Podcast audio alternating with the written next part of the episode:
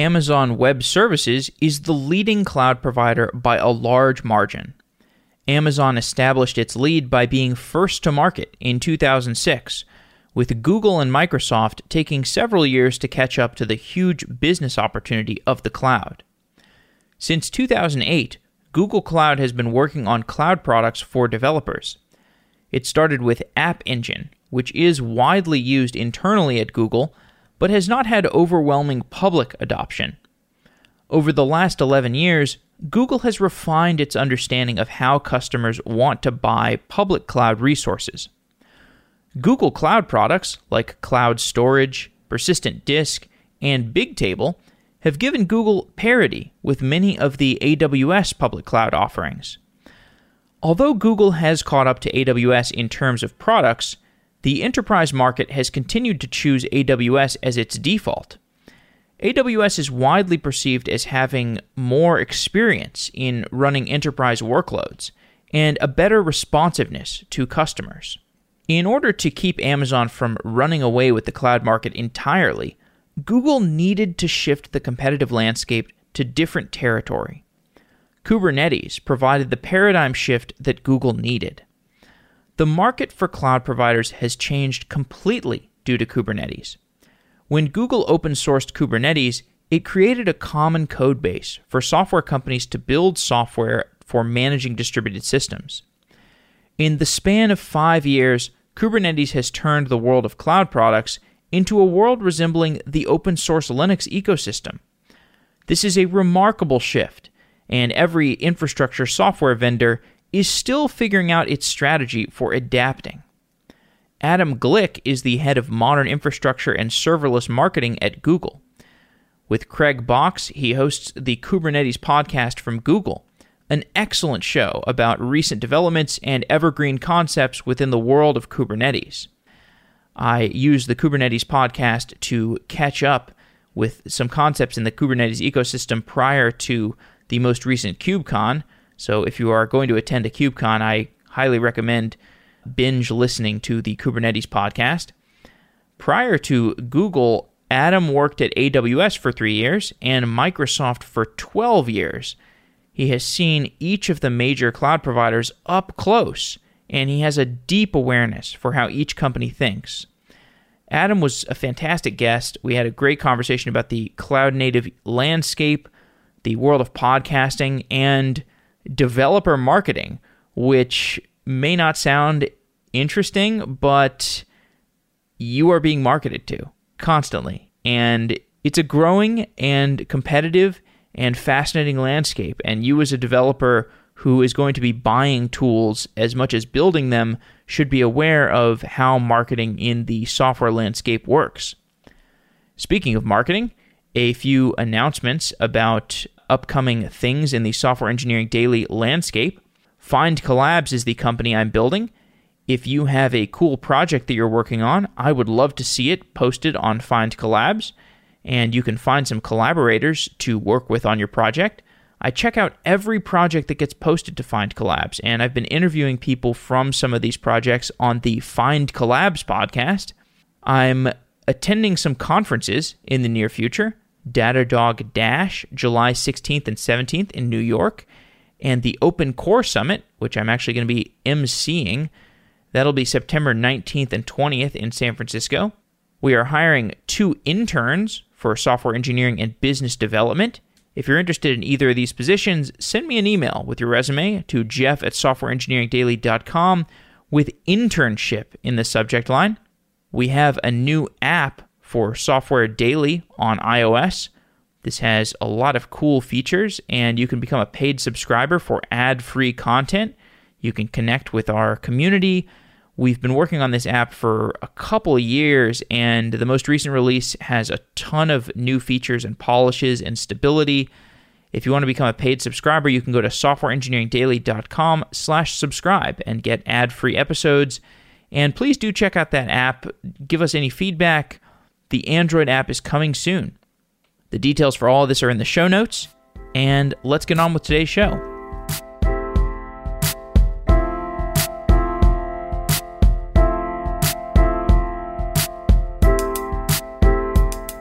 Adam Glick. Welcome to Software Engineering Daily.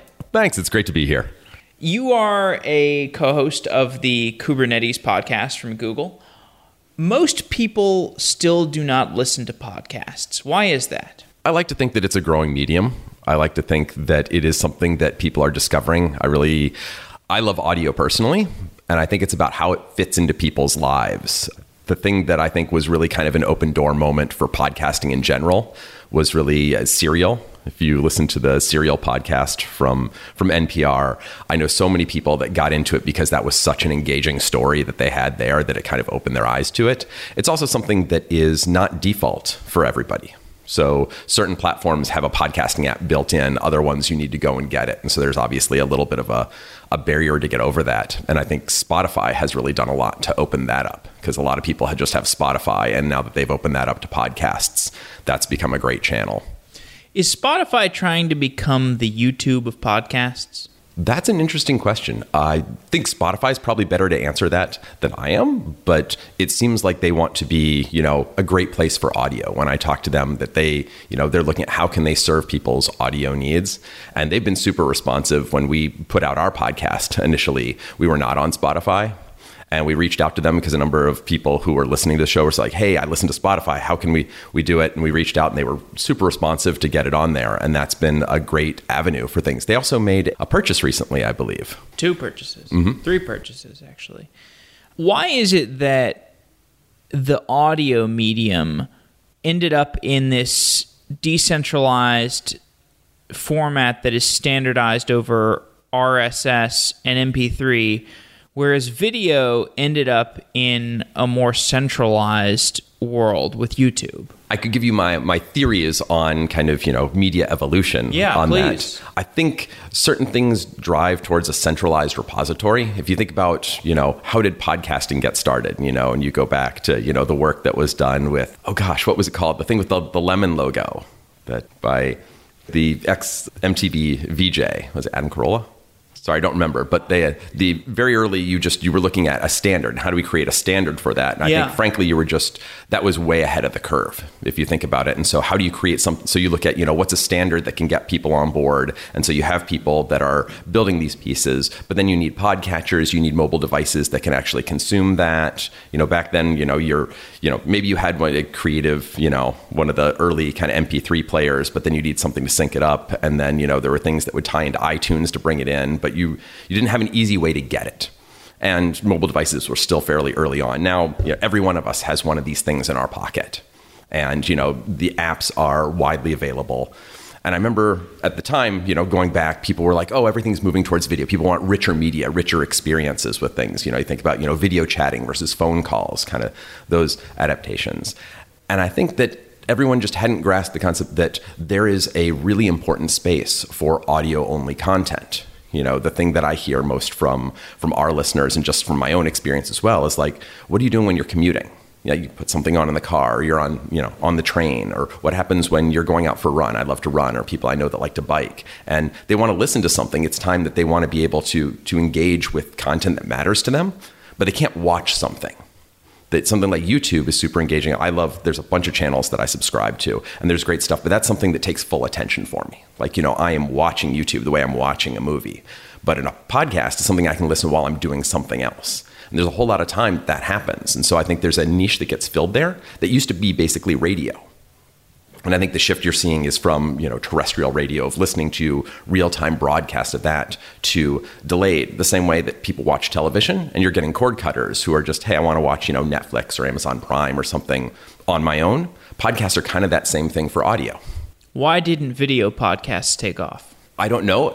I you know the business person in me says it's a much harder channel to monetize. Like if you take a look on but I don't know, the other side of it might also be a question of how do you get paid for it, but also how do you monitor it? So if you go to YouTube and you have a YouTube channel, you get all sorts of statistics on, you know, how many people are subscribing, how, how much people are watching any individual episode, how far do they watch through it. You get really good information. And there's a model for that if I think about the advertising model, just like, you know, television. But with podcasts, as you know, it's a little harder to measure your audience because there's no centralized place. Like you can take a look at your iTunes statistics, but that won't get you the stuff from Spotify. You can get the Spotify stuff, but what about the people that go straight to the RSS feed? What about people that use independent podcatchers for things? There's a lot of different ways. And so it's not as easy to be able to track those. And so if you listen to a lot of podcasts, you'll often hear people do these, hey, we've got a survey once a year that they're, hey, can you please go take our survey so we can know who you are? Because it's very hard to know who your audience is unless you have something that's fairly targeted. Like, you know, we target the Kubernetes community and the cloud native community. That's who listens. You know, my mom might, you know, love me and, you know, tune in just so they can hear hear my voice, but she's not part of the Kubernetes community. She's not likely to tune in. It's not a general audience kind of podcast.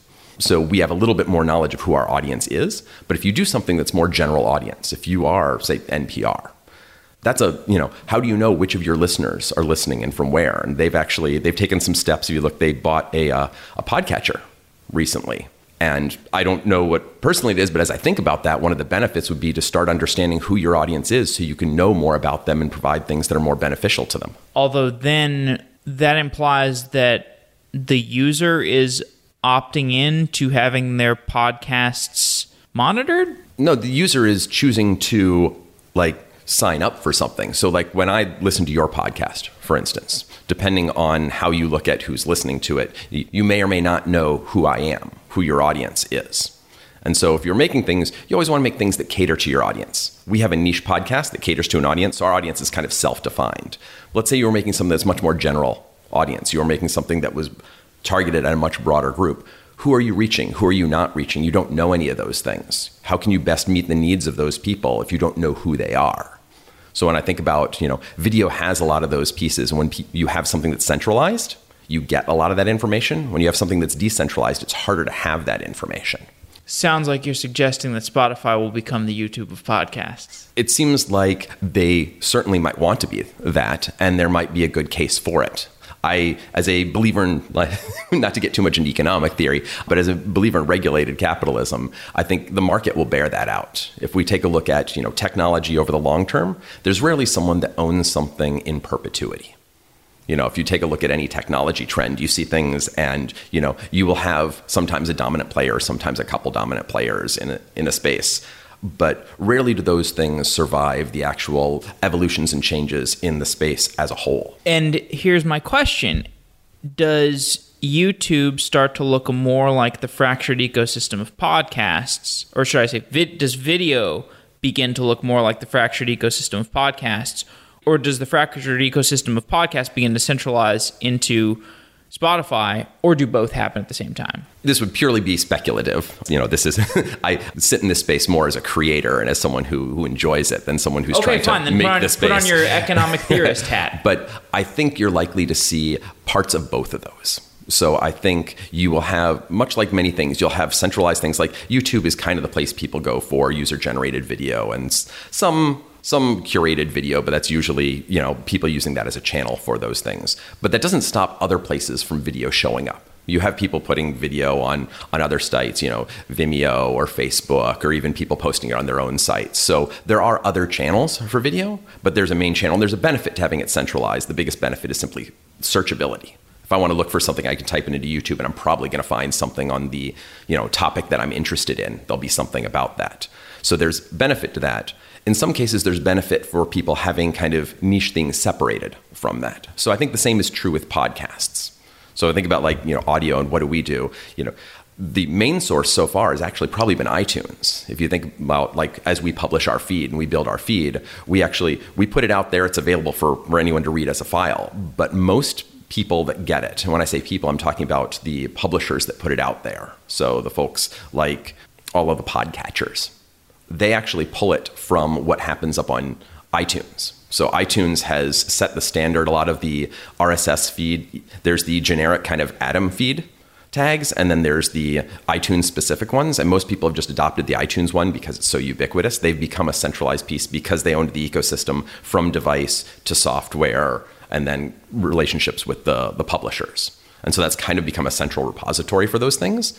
And so a lot of people will pull from that, and that's where they get the updates, even though they're pulling the files directly from us. So I think that there is some centralization that will happen, and that's probably good in terms of people being have. Is that going to be iTunes? Is it going to be Spotify? Is it going to be something new that comes about?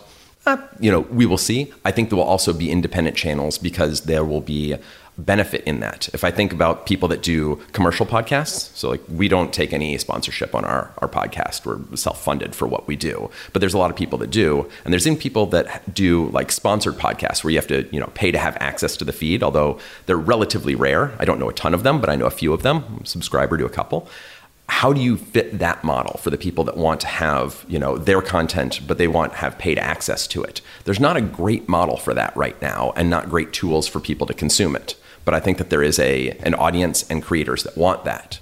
So I think that you will see people that become aggregators and big people in that space. Could be Spotify, could be iTunes, could be Google Play, could be YouTube, could be lots of folks. I think Spotify is doing some good work there.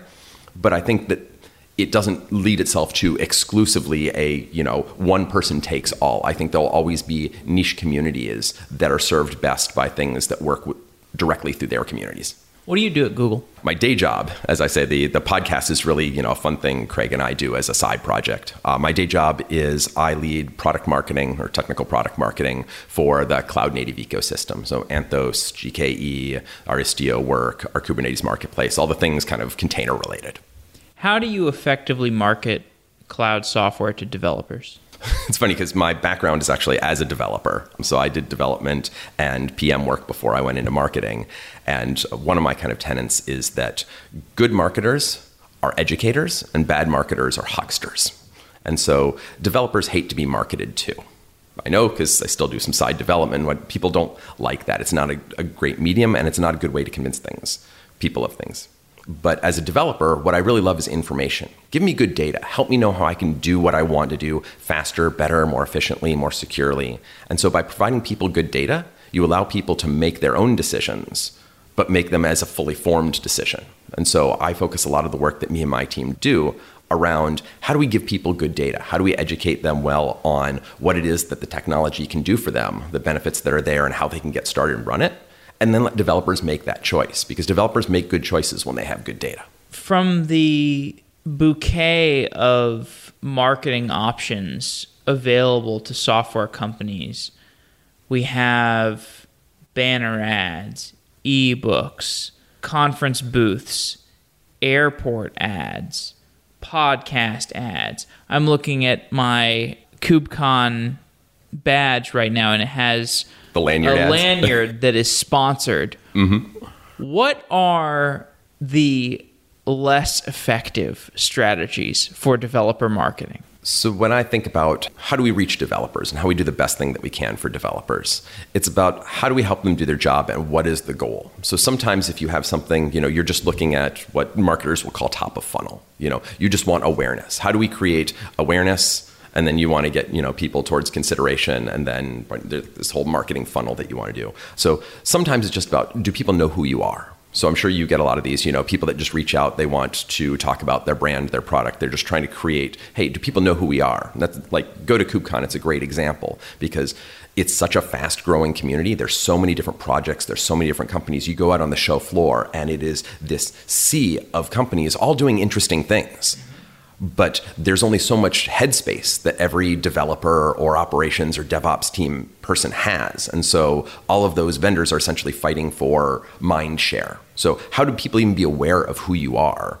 is kind of the first step. And so, if it's awareness, then people are just trying to put their brand, their logo. Hey, do you recognize who we are? and there's some people doing some really creative stuff. If you walk around the show floor, like one of the things I love to do is walk the show floor and see Me the too. things people are doing. I don't go to any of the sessions. I don't go to the keynotes anymore. I do the podcast and then I go chill at the expo hall. What's the most interesting thing that you saw? Well, actually, I I spent almost no time at the expo hall at this at this KubeCon because I got a bunch of interviews lined up, and also Barcelona is really nice. So I've just been going on the bakery tour.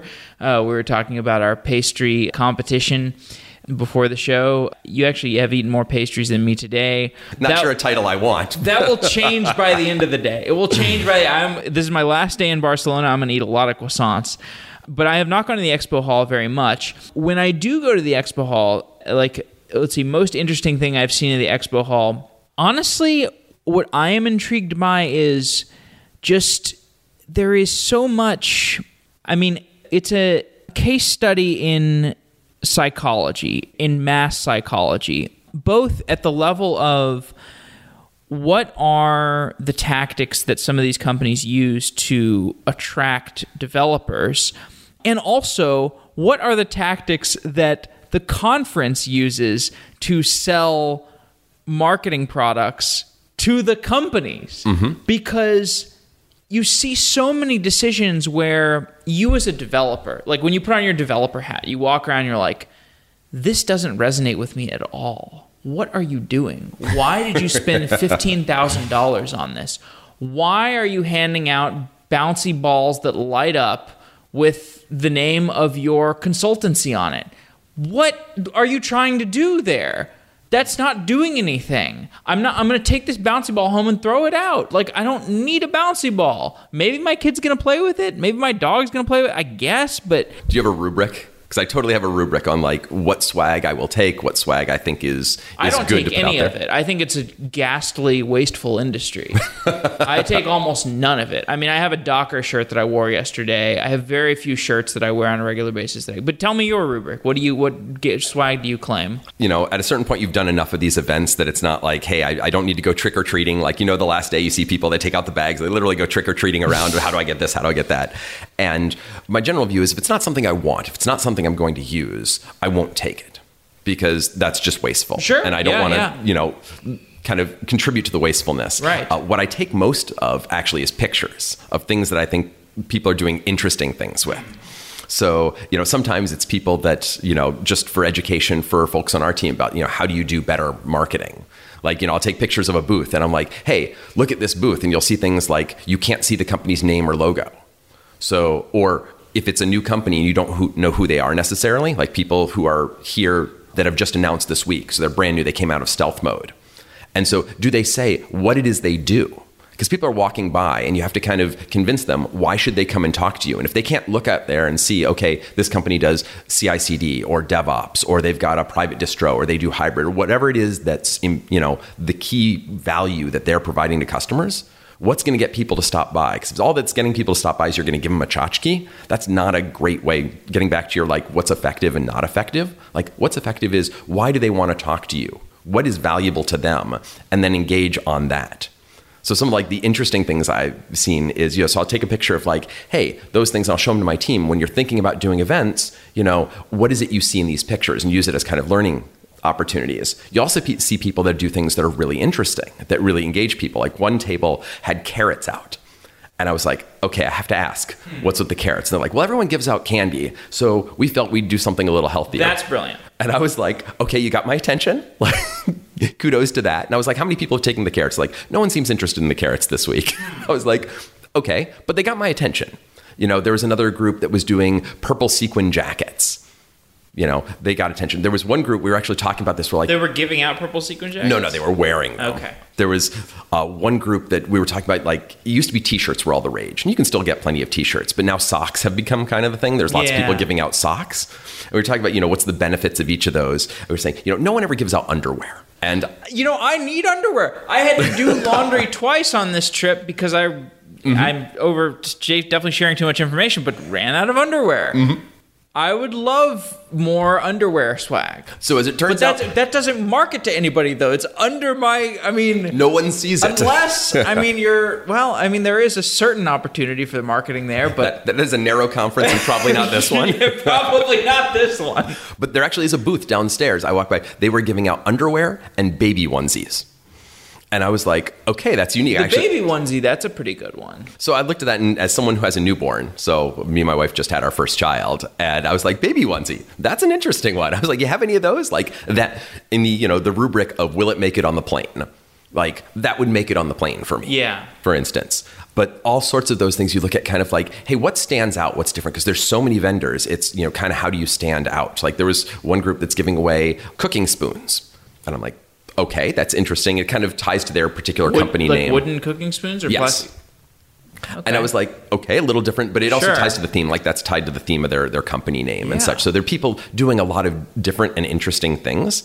And there's some people, there's actually two vendors on the floor, or I should say there are two exhibitors on the floor that aren't vendors. They're actually customers and users of Kubernetes. And that got my attention because I was like, okay, you've gotten a booth at this conference, you know, full of vendors, and you're not a vendor. Why are you here? Right. And uh, one of those was uh, Adidas. I don't know if you saw that they're down I there. I did see that. I mean, I saw Home Depot at the last conference. and they're they're recruiting. Like they they're looking for talent. They also Well, you think about it. If they get one engineer, oh totally paid for itself. pays for itself. Yep, cheaper than hiring a headhunter. And a much better way to get your name out there, talk to people about the interesting stuff that you're doing. If you're a runner, they actually have these things you can kind of clip on your shoes, go for a run, and it will suggest the best pair of shoes for you. So a nice like kind of product demo piece that they're doing. I don't know how many people are going to run around the conference hall, for instance, but just again, different people doing lots of interesting different things at the conference. And that's what, you know, as a marketer, I love to see. And as a person who cares about the community, it's just great to see how dynamic all the different things are, all the different projects that are happening. You know, for us doing the podcast, it's, hey, what's really interesting out there that are people that we can, hey, do you have someone we could talk to, bring on the show? And like, you're doing something really interesting we haven't heard a lot about. Mm. Let's share that with the community. Google describes itself as the open cloud. What does that mean? So, with Google Cloud, we've really focused on openness. And when I look at that, I see what's our commitment to open source, open software, open specifications. How do we make sure that the cloud is an open and shareable system versus a closed and proprietary one? And so we've invested a lot in open technologies. And there's a lot of them that, them that we're known for. I mean, Google has over a thousand open source projects that it's either created or contributed to. But certainly in the cloud native space, and we helped build the CNCF. You know, we created Kubernetes and donated to it as the first project as part of it. And we really care about that being an open ecosystem because as an open ecosystem, that is beneficial to the community. We've always been involved in open source. Google uses a lot of open source. The people that we hire care a lot about open source. And so wanting to be a great partner and community member in that is something that's been important to us. From a business standpoint, it's also somewhat different than some of the other players in the space that have not had a long history of really caring about and engaging in open technologies and open source. Google did help create the CNCF, and the CNCF has been transformative to the software industry. I, I mean, I've seen this firsthand. I started my career in software around the time that the cloud was getting off the ground. And just as I was graduating college, I was starting to realize how important the cloud was. And then around the time the CNCF got started, I started to realize the costs of a proprietary cloud, which is basically the world that we were living in when CNCF started.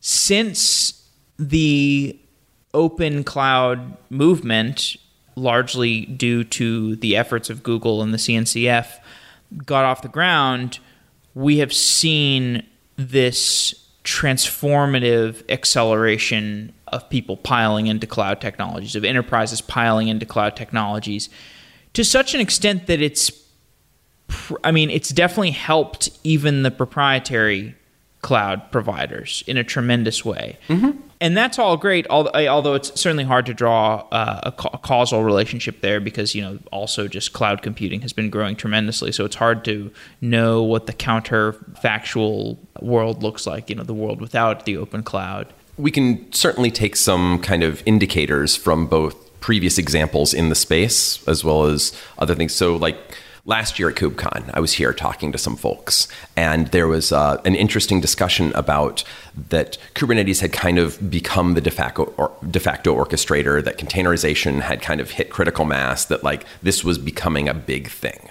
And, and it still is and it's growing and the question the person that i was having a discussion with was talking about is like is this going to fracture and fall apart and the example they were giving was openstack and they were like, you know, hey, you know, we, we've we've heard this story before, and it got Yeah, big, right. and then like, you know, all all the big vendors came in. It wasn't a community thing as much as you know, really became a whole ecosystem thing, and then they all fought with each other, and it kind of you know, fell apart. And my position was that I don't think that will happen with the Kubernetes and cloud native ecosystem.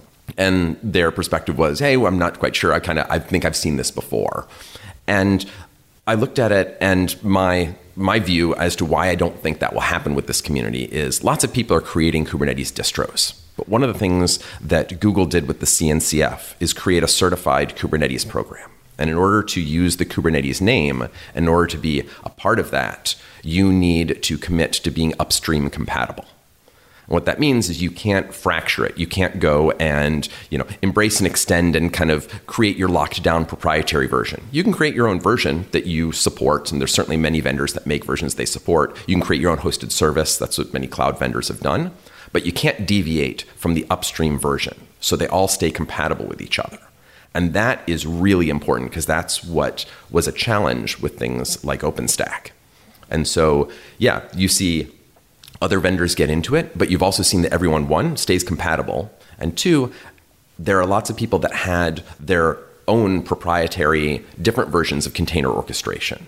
What you've seen is everyone get on board with Kubernetes, that instead of fragmenting, hey, here's how we're going to do container orchestration, it's actually consolidated, and it's consolidated around what the CNCF has put out there and the Kubernetes ecosystem. So even with some of the you were mentioning kind of you know proprietary cloud pieces, even you know people that had proprietary cloud pieces have created open parts of their cloud built on the Kubernetes standard, and so people can benefit from all the things that are happening in the Kubernetes ecosystem, regardless of where they run that. And I think that's a huge win for the community and for the user base as a whole. That said, Google heavily contributed to the founding of the CNCF. How does the community maintain a sense of impartiality when you have competing vendors in this ecosystem and the ecosystem was arguably started by one of the biggest vendors? Sure, it's one of the, the things people wonder a lot about. And Google created Kubernetes, they created the CNCF, CNCF in order to make sure that that was separate from Google, so that people felt that it was part of a neutral third party. And Google is one of, you know, a number of large organizations that are all, you know, senior members and sit on the you know the TOC for CNCF. And the purpose of doing that was to say that it's not you know fully Google controlled because there's the difference between having something that is open source where people can see the source code and something that's part of a foundation where the foundation actually decides what check-ins come in, what features are a part of it, and all those things are driven by the community. So Google is a member of that community, but mem- Google doesn't run that community. The CNCF runs that community. And if you take a look, you know, it used to be that Google did despite the fact that Google has hundreds of engineers and has increased the number of check ins that we've done to the project, because the community has grown so much, Google only does about 40% of the check ins of Kubernetes as a whole. The community actually does more check ins than Google does. It's not Google's project, it's the community's project. Google is a strong member of that. So that was part of the reason with creating the CNCF and putting it in the CNCF is, you know, Azure cares about this. So Azure is doing a lot of investment in open source. They're doing their their check-ins. They're a part of that community. Red Hat, now part of or soon to be part of IBM, has been a strong member of the community for a while. They're there. They're checking in. They do about 12% of the check-ins, I believe. You know, even Huawei you know, is doing a bunch of check-ins. There's a lot of growth in China. So the creation of the CNCF and putting it in a neutral third party under the Linux Foundation was explicitly to address those kind of concerns so that you know this isn't something that people feel is just Google. Google created it. Google does a lot of work to continue the vision and work with the community, but it's owned by the CNCF, not by Google. We're just a member of the community. By the way, not to deviate the subject from Kubernetes to mobile, but you seem like a guy that's pretty plugged in. Do you have any sense for what's going on with this Huawei stuff? I do not. I mean, I see what I see in the news, the same as you, but that's that sits in a part of the company outside of cloud. So I don't have a lot of knowledge on what's happening there. You know, it's so weird. Did, did you go to KubeCon uh, China? I did. Man, my perception there was that those engineers are just like us, mm-hmm. and they don't like this sense of rivalry that almost seems to come from suits or from the government or something or this narrative and I don't know where it comes from but I know that the engineers who are actually building stuff don't like this this feels like a, a, a, long told story of you know the, the the scientists, the people that care about technology, which you know I think we put ourselves in that camp, and the politics that happens around. And you know there's certainly a lot of politics happening between the the two governments involved, and that's a decision far above my pay grade in terms of what happens there. You know, my goal is simply how do we create great technology and how do we help that technology grow so that everyone can benefit from it. And I leave it to governmental affairs and the folks who are good at the government stuff to figure out those pieces. I like to talk to geeks about geek stuff. Speaking closer to your pay grade, there are a bunch of scientists and engineers who are in charge of AWS. What is the diplomatic relationship between Google Cloud and AWS? So you used to work at AWS, right? I worked at Amazon. Amazon, sorry. Marketplace side. Gotcha. So, uh, you know, full disclosure, I've I worked at AWS yeah. previously. Um, also spent some time at Azure. I've kind of, you know, we jokingly say that I've done the cloud tour. You have in, in Seattle.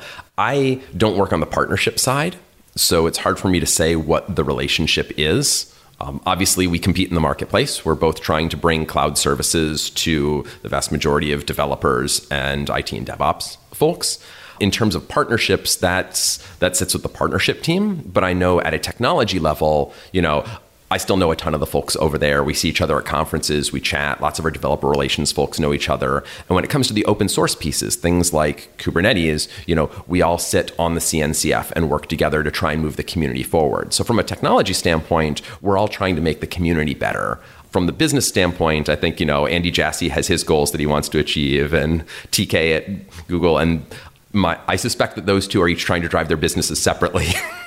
Having worked at Amazon, both of us, that company is so tactically smart.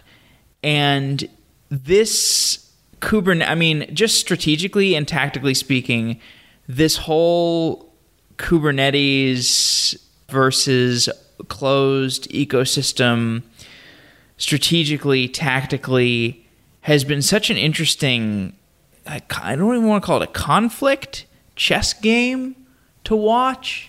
It's certainly a strategic shift, I think, for their company. If you look about, you know, that Amazon has always used open source technologies in the in their cloud services, but they've not necessarily talked about it what they're they're doing with those pieces. And now joining the community, you know, they created a, a, proprietary container orchestrator and then decided they needed to do Kubernetes and invested in that. Uh, they're making a shift. Amazon, uh, Microsoft, kind of the same way of you know they built the Windows empire, and you know, full disclosure, I, I spent a good portion of my life working on that. Twelve years. That stuff. Those are different business models, and I think what they've seen is there's a change in the software world and what developers want, and developers really care about open source technologies and using those. And you know, Amazon, I think, you know, having worked there, you know, like they are extremely customer focused. Like that is a, it's one of their leadership principles and customer obsession, I think is actually the actual term. And and they do live that. Like having been there, like they live that. And that's becoming something that is helping drive a shift within the company. And they're figuring that out. I mean, they hired Adrian Cockcroft, they created this open source piece. And so they're figuring out how does that fit into their world? And I think they're making, you know, strides to try and make that happen. I think that's a shift for them and that's a challenge. Um, at Google, it's much more an ingrained part of what we do. We've done open source for years. We've made check-ins to the community that that's been a part of who we are, and so this is a very natural place for us. It's why we created the CNCF. It's why we've you know given Kubernetes to the organization. It's why we created Istio, made it open source. Why we do all of these pieces and make them open source. That's part of our DNA. And so other people are kind of trying to figure out how do they how do they change to be a part of that because that's the world that's changing. I say that they're they're smart to realize that they have to do that because not doing that and trying to stay proprietary is probably not something that's going to be long term sustainable. It is a more natural strategy. Like Google strategy feels here. I mean, seeing the whole Kubernetes thing and watching Google do this strategic jujitsu where they've put themselves in a position where yes, market share wise, they're still an under, underdog. Like there's no getting around that. And it's funny seeing the way that the press or, or the less engineering press try to report on the present day market share like that's a forward looking forecast when we all know that in five or 10 years, the cloud market's going to be tremendously bigger than it is today. Like the total addressable market's going to be tremendously bigger and it's just amazing that Google has jujitsued itself into a position where it is strategically comfortable, like in a forward-looking perspective. What about the the licensing debates and the whole perspective on the ISVs, Elasticsearch, MongoDB, Redis Labs, etc., taking issue with the fact that Google, I'm sorry, that Amazon, AWS was creating competing services and those competing services would be highly integrated with the AWS marketplace and IAM policies and so on when those companies, the ISVs, did not have a way to tightly integrate with the native AWS customers. And also, there was not contribution from AWS to the to the extent that I understand back into the open source projects that AWS was basing their services off of. Was AWS doing anything wrong there or are these just they're playing by the rules or lack thereof of the open source game? So there's a couple couple things there to, to unpack. First, in terms of like our status in cloud, I agree with you. Like, there's a lot of cloud growth to go. I mean, we are early stages on what's happening here. In terms of where we are, an underdog or not, that really depends on what you're looking at. That you know, people like to kind of consolidate it all to cloud, but there's really a lot of different markets. If you take a look at the leading work we're doing in, say, machine learning or big data, people are often looking at just, hey, what's revenue from cloud, and trying to just, you know, it's basically comparing a dollars game between them. And that's difficult to do since only one cloud actually reports its dedicated cloud revenue. That's AWS at this point. That Google Cloud doesn't report its revenue broken out separately. Neither does Azure. Um, they kind of they state cloud, but they also lump in things like server sales. In, into that. A Windows Server that runs on AWS, they count as cloud revenue. So there's, you know, there's only really one cloud's numbers that you can look at there. But certainly we're early stages, and you know, AWS was the first one out there talking about this. They've got a first mover advantage. They're a big player in the space without question. Um, in terms of the open source piece and kind of the controversy that people have had about it. I think what we're seeing is the difference in what people's business models are and what they're comfortable with. And it's the difference between Google being extremely comfortable like, working in an open source world, making things available, like working for the betterment of the community, versus people that have a more proprietary background and look at how do we make our own version of that and seeing the reaction from the community. In terms of wrong, I think of wrong as a moral judgment, and I don't know that I'm the, the moral arbiter that gets to say what it is. I think the community gets to decide, and I think the debate that you're seeing and kind of the, the concern that you're hearing from people is indicative of how the community is feeling about seeing those things. The open source has always been something, you know, to kind of take it to a non-developer level, just like Wikipedia, of like, you know, everyone benefits from it but people try and give back when they can. You know, I, I wouldn't consider myself a prolific Wikipedia editor, but I've done a few edits, I've created a few pages. Like, you know, I do what I can, and that's what everyone does. You know, our part of doing the podcast is, you know, hey, what can I do to help the community and put things into it? And so it's a community effort. And like any community, I think people look around and see is everyone trying to do their part? and are you know if you're a bigger player with bigger resources are you doing more for it or are you know are you taking more than you're giving and I think when you see when people see something they feel is imbalanced there, that's when people tend to feel upset. You know, I have a friend who was a uh, a Linux kernel contributor, an early open source person, far before I was involved in the community. Right, this is back when I just got out of high school, and he was just a true Linux believer. Um, and kudos to him, he's retired now, and I'm still working. So clearly, he did something right. And I was talking to him, and he was talking about the change in the open source community because he's one of these open source diehards. And you have, you know, some of those people that just like, you know, everything should be free for everybody. And oh, I think you're seeing that the community is also growing a little more nuance of like, hey, there has to be some yeah. business pieces of it. What I think you see is people, you know, there is a little bit of blanching that you have when people take a look at many of the licenses that were created to really address the challenges of fully packaged distributed software. You know, if you take a look at the GPL, or is at least um, AGPL2, I believe. It was, you know, you had to contribute back if you were distributing it, if you were selling it. And so that made sense in a world where, you know, Microsoft and other companies were shipping CDs and disks. But now we're in a world that are hosted services. And hosted services, you're not considered to be shipping that software. And so it's really kind of a loophole. And people created things like AGPL3 to address that. And what you've seen is a lot of fierce debate around things like AGPL3 as to whether people want to adopt that or not, whether people are going to write their own licenses, like we've seen a few companies do, that are really trying to say, hey, like there's a commercial license if people are going to commercialize and turn these into services because people do spend a lot of resources to build these things and they're looking to to build their companies off of them. Like at google we do it because it's part of the the grander scheme of what we do and what we care about with openness. With some of the smaller startups this is their business and so if you have a large player just come and take that build their own version and run with it you can see how they might feel a little you know disgruntled at that. And I think that's part of how do people figure out what they do. You know, we at Google have taken a path of partnership on those things. Even with you know other projects, you know, we're saying, hey, how do we take things like especially a lot of database products and how do we work with the companies that created those to do a revenue share and make their services directly available rather than make something directly competing, call it API compatible and say, hey, you know, you can just come use ours.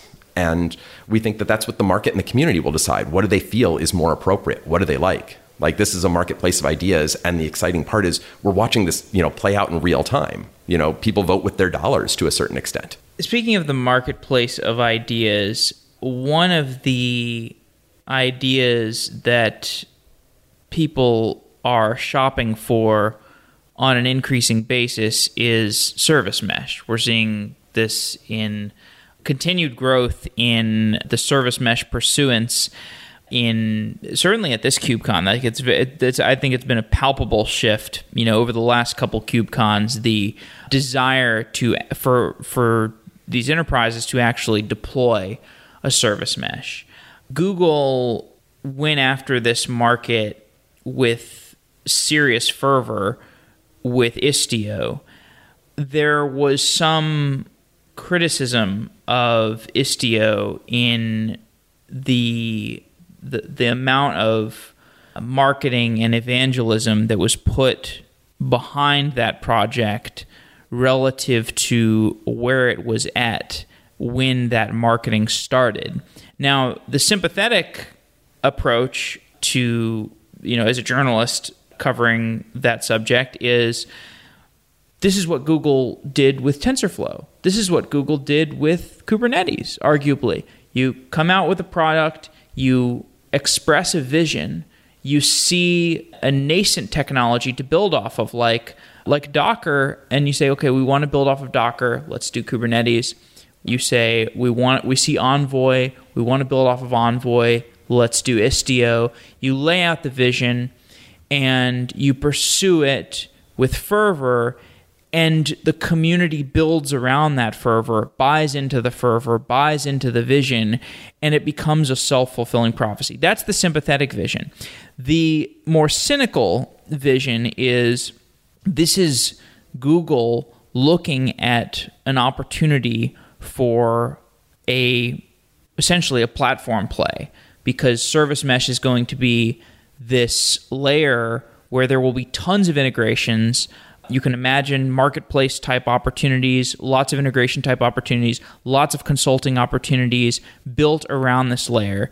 And if Google can develop the technology, Google will be the company that has the strongest core competency in that technology, regardless of the fact that it's open source. Did Google make any mistakes in its launch of Istio? So Istio was launched not just by Google. So one of the things I know people associate Istio with Google, but it's a collaboration amongst a number of different companies. So you know, IBM is a, a key partner on that. Uh, Lyft, obviously, with the work they did with Envoy, is part of that. So Istio is not just the Google thing, and I think probably one of the biggest misunderstandings is that you know this was the Google thing. As a, as, a marketer, I would love to believe that we are as effective as people always think that we are. But Google's strategy, if you look at it and say Google cares about open source and open technologies, well, if you're not going to be a proprietary kind of I'm going to build my own thing and I'm going to put it out there kind of vendor, then what you need to do is get partners, build this, and then make a bunch of noise in order to build the community around that. And the community, you know, either community kind of moves towards that and starts to build a project forward or it doesn't. I mean, you can see a lot of open source projects out there that, you know, it's an open source project and it's basically been created by one company, maintained by one company. And yes, it's open source, but it's basically that company's thing. And then there. Linkerd, for example. That might be one example. I mean, I could give you a, a dozen others if you, if you like. But, you know, if you have one company. MongoDB, Elasticsearch, Redis Labs. Yes. yes plus and so there are a bunch of those out there versus the ones that you see get broad community traction kubernetes That would be like my key example. I'd say you take something like Kubernetes and you see, you know, we put it out there, lots of people got involved in it, and that has been a huge success and benefit for the community. Undeniably. And so part of it, I think, is the difference in understanding what is an open source strategy versus what is a proprietary strategy. If I'm going to go create a proprietary service mesh, whether it be just you know just my my one that I'm going to do open source, but it's just my company supporting, or I'm going to do one that it's not open source and I'm going to make it just dedicated to say my cloud, for instance. Then that's a different technology. Then you just want to go talk about how great you are and why everybody should use you.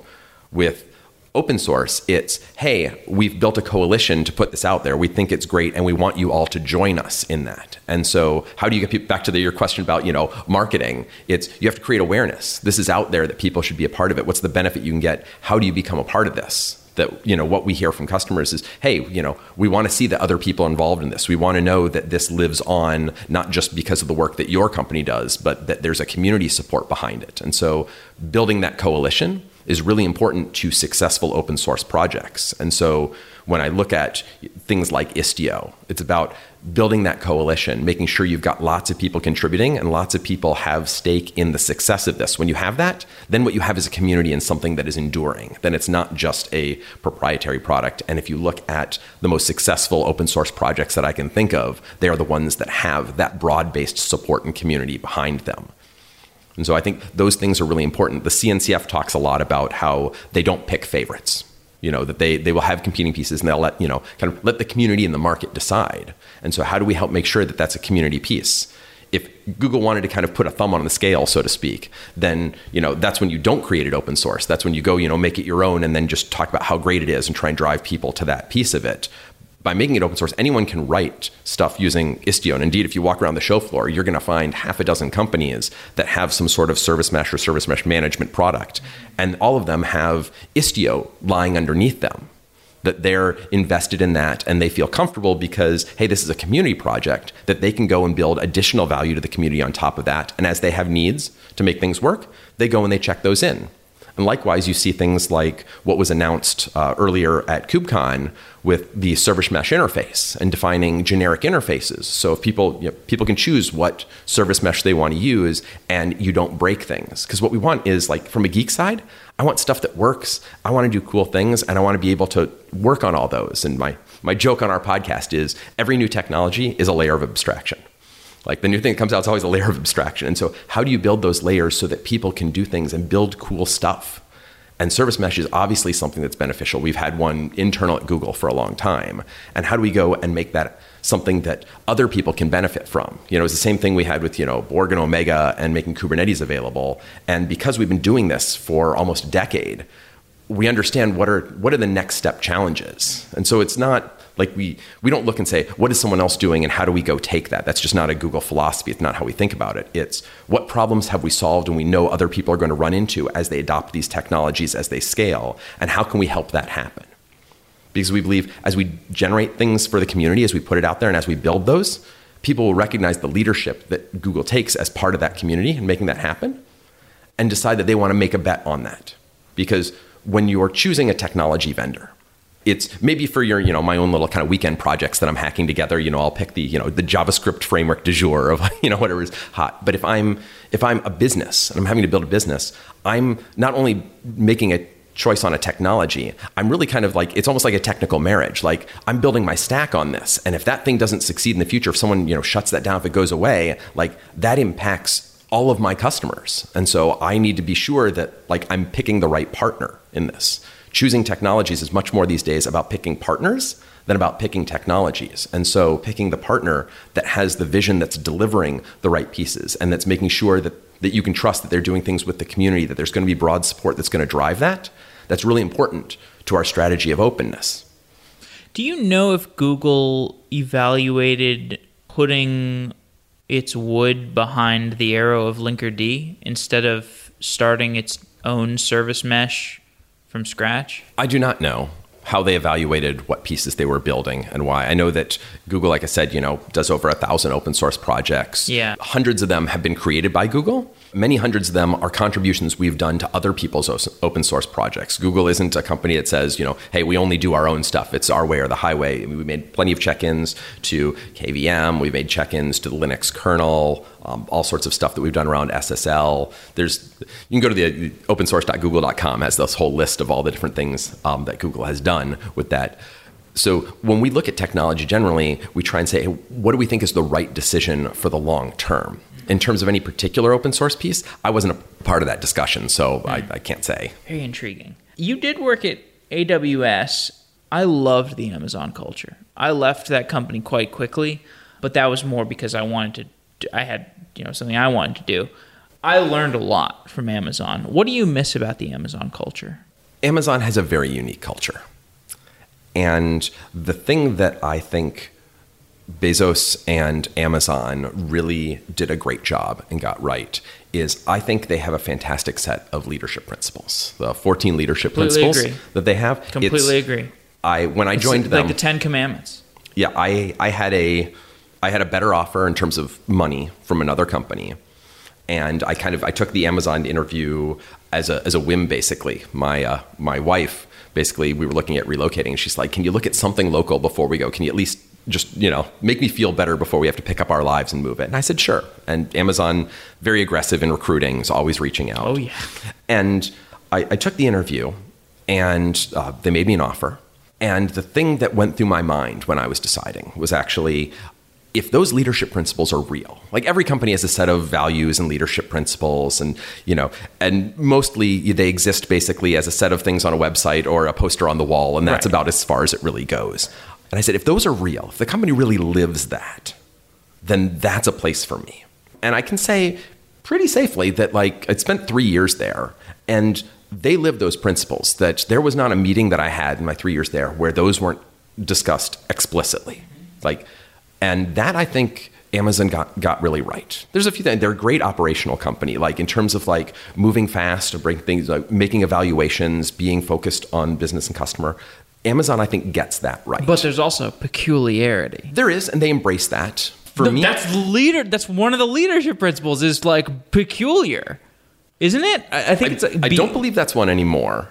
I think it is still but may, may, maybe not. I, I, mean, I like I liked the peculiarity one. I, maybe like, it's not explicit. Maybe I could be wrong. You probably say, know them better than I. Do. They do. always talk about being peculiar, and I don't think it's one of the the fourteen right now. But okay. as as a geek, an introvert, and someone who you know wasn't always you know the person that fit in, like that spoke to me. Right. And I even in my time past Amazon, like I've taken those learnings and right. I have a set of of values for my team at Google. That's a poster on the wall that is very much inspired by what I learned there and taking the best of what I felt that had to offer as a culture. The flip side to that is there's also parts of that culture that weren't really for me. And I don't know if you remember the New York Times article that came out. Did that resonate with you? Yes. I mean, frankly speaking, I saw everything that was in that article personally. I wasn't a, a, source for that article, to be clear. I was not involved in that article anyway, that, but as a reader. Sure. But when Same that, here. But when that came out, I read it and I was like, yes, I've seen or know about every one of the things that they talk about there. And I only was in one part of the company, so I can't speak for the whole company. But it's the only place I'd ever been where I saw people cry at their desks and people just walked past it like it didn't matter. Well, it's the only place where I'd seen people cry at their desks at all. And when I left, people were asking me, I'd been there, you know, three years, which is a fair amount of time there. There were only 15 people in marketing that had been there longer than I had at that point in AWS. And you know, someone asked me, you know, why are you leaving? Why are you going? And my, my answer was, because I don't have to stay. Like, you know, people people will pay me what I what I want to earn, you know, regardless of where I go. And this isn't, you know, this isn't the culture for me now. And so it's I learned a lot, just like you said you did. And when people ask me about going there, I say, hey, you know, take a hard look at it, look through it, understand what you want to get from it. And if what you get from it matches, you know, is greater than the cost that it will have on your life, on the experience, then, then great, you should go do it. I don't regret my time there. If you were to hit the reset button, I were to go back, I would probably go and do it again. But it's not the place for me now. Do you think Google would benefit from a culture of more people crying at their desks? No, absolutely not. I don't think that you ever create a better environment by putting people in a situation where they feel bad enough that they're crying. Don't you think parts of the tech industry have become too soft? I don't think so. I mean, there. It depends who you talk to as to whether you know things are, are soft at all or whether they're hard. What I think is, I think tech and people do best when they're challenged to do great things and supported in a way that helps them do their best to try and achieve them. But as an industry, we have an opportunity. Like the the world that we live in today, we can solve so many of the outstanding problems in the world with the technology that we have at our fingertips. Mm-hmm. We just need to put the pedal to the metal, put the hammer to the nail, get this stuff done. That is what I loved about Amazon. Amazon embodies that. You get it done. I don't care if you're crying at your desk. I don't care if you're working 18 hours on a Sunday. Mm-hmm. You get it done. Stop your crying. If you don't like it, go do something else. That's what I did. That's what you did. Mm-hmm.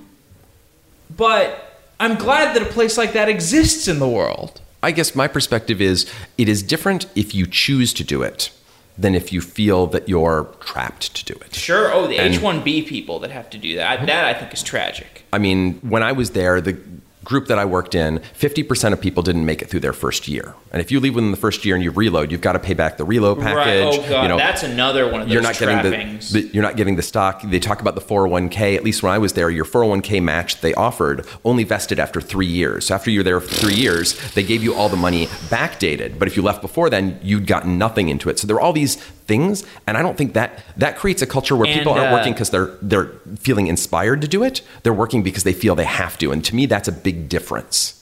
I like at Google, I still work long hours. Like I work 60 plus hours a week. You know, people always see me there, but I'm doing it because it's my choice to do it. I'm doing it because I'm inspired to do it. There's no there's no like sort of Damocles hanging over me where I feel I have to or I have some financial burden where I'm I'm tied to it. And to me, that's the difference. You can get people that work super hard on things and drive away on them. Like Craig and I built the uh, the Kubernetes podcast from Google. And that was just a that's a 20% project. That's something we cook up in our spare time. Like Sunday night, we're there putting together notes for the show and we're, you know, working odd hours because he's in the UK and I'm in the US, which doesn't make for great time overlaps. And just and we do it because we love it. Is it extra hours? Yes, it is. But we're doing it because we care about the community, because we care about the podcast, because we get to talk to great people.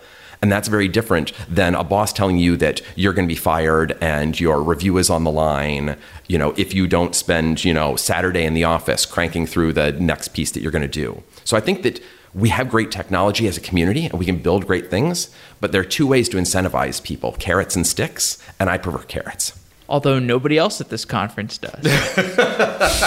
There's the tie-in back to the show floor. this has been a great show. One last question, just coming back to podcasting. You know, I do. I've grilled you a little bit, so I want to grill myself a little bit.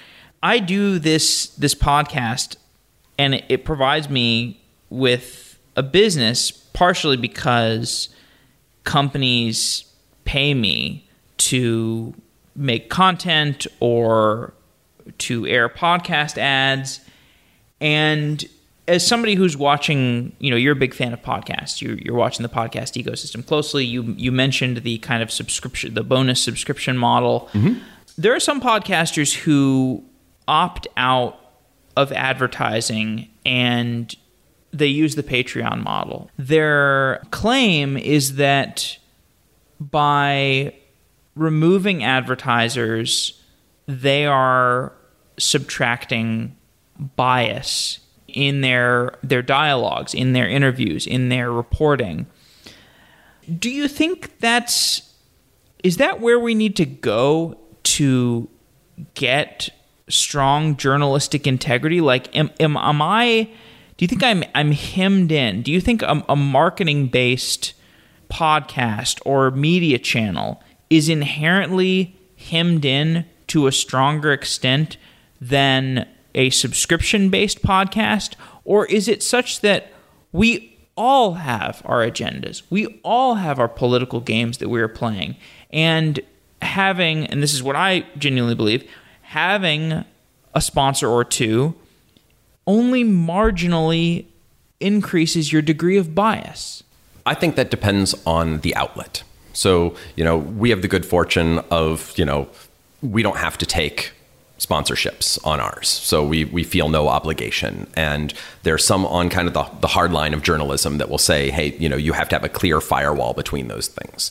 But I think you can look at plenty of press outlets that are out there and you have, you know, the people that sell ads in the newspaper or on the website, and you have the people who do the journalism, those things, you know, I think people have come to terms that you can separate those two. I think that's easier when it's different people.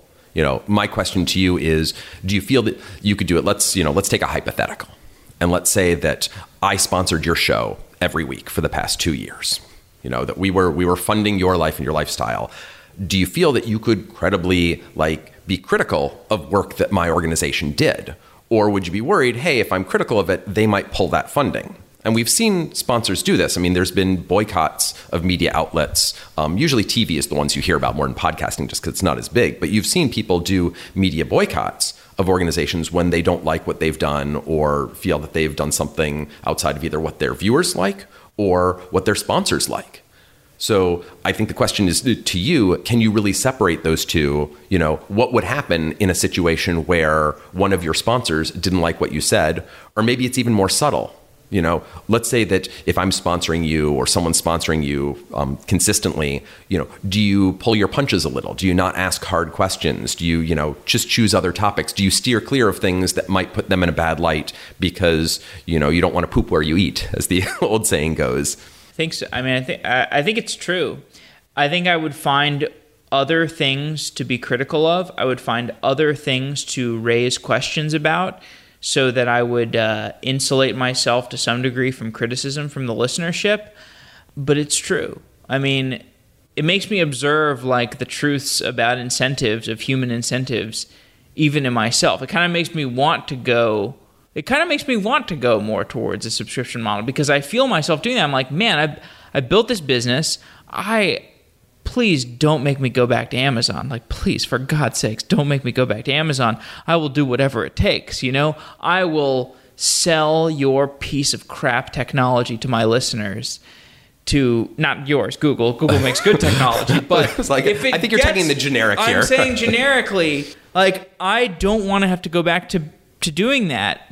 But if I could choose, and I will choose eventually, I think I would go towards the subscription model so yeah. Anyway, I don't know. Move. It's moving target, but it's interesting media landscape. Yeah, I mean, I think some of the question is, you know, what is what matters to you most?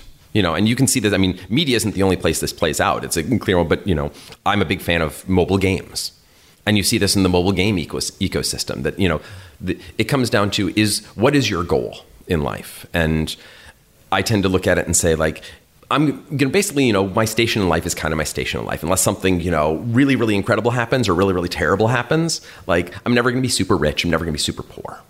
And so, do the things that you care about in society. Do the stuff that you want to do. Like, you know, do the things that your kids and your family would be proud of. And that, that's kind of the, the way that I view it. But there's a perfectly valid view that people have of like, hey, like what I need is I need more money you know that i don't want to put in a you know a subscription block because if i do that i'm going to lose a certain percentage of listeners that aren't willing to pay for content and are willing to deal with listening to advertisements. You'll have to you know you, everyone chooses what's right for them for their particular outlet. But you know the media industry in general has been you know challenged by this question. I think you're not alone in it. You're just someone who has to make that call the same as anyone else I give you kudos for you know being aware of that and you know being willing to engage in the debate around what does that mean for you know the questions that you ask, the way that you approach it. Well, hey, it might be more profitable also. it, I think. I think in the limit it will be. If you take a look, the the news outlets that do charge for some of the stuff, you know, put things behind paywalls, whatever, like as people feel more and more bias and feel that they're, you know, Ben Thompson, you're a Ben Thompson listener. Mm-hmm. That guy's got the easiest business model ever, and he makes a killing. Sure. If well, if you make good content and put things behind it, people will pay for good content. I think that is unquestionably true. I mean, Netflix is based on on that. But even from a news standpoint, and you take a look at things like the Wall Street Journal, hallowed establishments, or even in the podcasting world, you know, if you took a look at the Patreon model, so it's not like I'm hiding behind a wall, but I'm simply asking people. Sam Harris does that. And you know, he also has a big branded name, but his podcast is about helping that name go out. You know, I was th- so I was thinking about. I'm glad you're a listener of him, or you are aware of him at least. No, I'm uh, I'm a subscriber of his. Really? Okay, paid subscriber. He gets um, he gets money from me every month. I think he does tremendous podcasts. I may not always agree with what he says, but you know, part of I don't fund things just because you know I want to hear my own opinions. I fund them because I think he's doing interesting stuff, having really interesting interviews, talking to people that spark ideas in my mind. That I hear things and they sometimes challenge Right. my perspective, and I want to hear that active debate. I want to hear those interesting things, and I'm willing to pay for it. I think he takes his arguing too far because he's like, I'm not even going to let Audible support me, and I'm like, come on, man, it's Audible. He is taking an extreme ex- stance, which is not But surprising he has his history. own app that he promotes. He's got a meditation app he promotes. Yep. I'm like, cool. Now you're big meditation. Like you're some, you now you're encouraging meditation. You're encouraging live events. Uh, but I guess but, it's a, but what he what he what it's he's his stuff. I mean, at the at the risk of you know defending him, but I'll I'll defend the model and not necessarily him. Is that what he's promoting is himself and his thing. If you like what he does, you can come see his event live. Lots of NPR shows do that too. Hey, if you like our NPR show, we're doing a live show in, and they're touring around the country. That's different because it's do you want to support them? Do you want to see them? But it's not tied to a sponsor. It's not tied to a particular Right. piece. It's saying, hey, if you like what I do, here's an additional way to give me money, and not just asking for a handout. Hey, I want money, but here's a different way that you can engage, where you can get a different experience, and you might value from that. You know, we we just did our first live show, and of course, we don't charge for that. it's free that we. how was it? It was a lot of fun. It was it was great to have a an audience there. And you know, to you have an energy when you have an audience that's different than that's like you know you and I sitting across a table with Did you do it within Google or did you? We did it at Next. We're talking to the CNCF and see if we could do one here, but we've not been able to figure that that out yet. But we'd we'd love to. But we, we did it there. We actually we did it both there and from Seattle. I was in Seattle because it turned out my wife went into labor that day. Uh, so I was, congratulations. I was actually beamed in remotely. That's hilarious. But I mean, I think there are ways to do those things. I also think that there's interesting things people do with you know crossover episodes between episodes. You know, it's how much do you want to build an ecosystem? The same way that what this is. yeah, the same way that I love you know technology and cloud native stuff. I love podcasting. Yeah, If you want to talk about the, the Kubernetes stuff sometime, we should uh, we should chat about having you on. certainly be open to it. Well, Adam, this has been really fun. I love your podcast. I listened to it a bunch when I was preparing for the show, preparing for KubeCon. So it's a very holistic view into the Kubernetes world, very well informed. And thanks for coming on Software Engineering Daily. Thank you so much, Jeff. Great to be here. Wow.